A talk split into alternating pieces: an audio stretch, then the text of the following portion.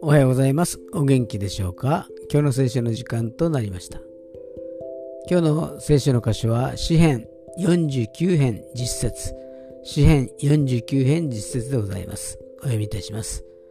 彼は見る知恵のある者たちが死に愚かな者、浅はかな者も等しく滅び、自分の財産を他人に残すのを。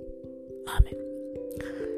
一日に始まりがあり、終わりが来るように、人の一生にも始めがあり、終わりが必ずやってきます。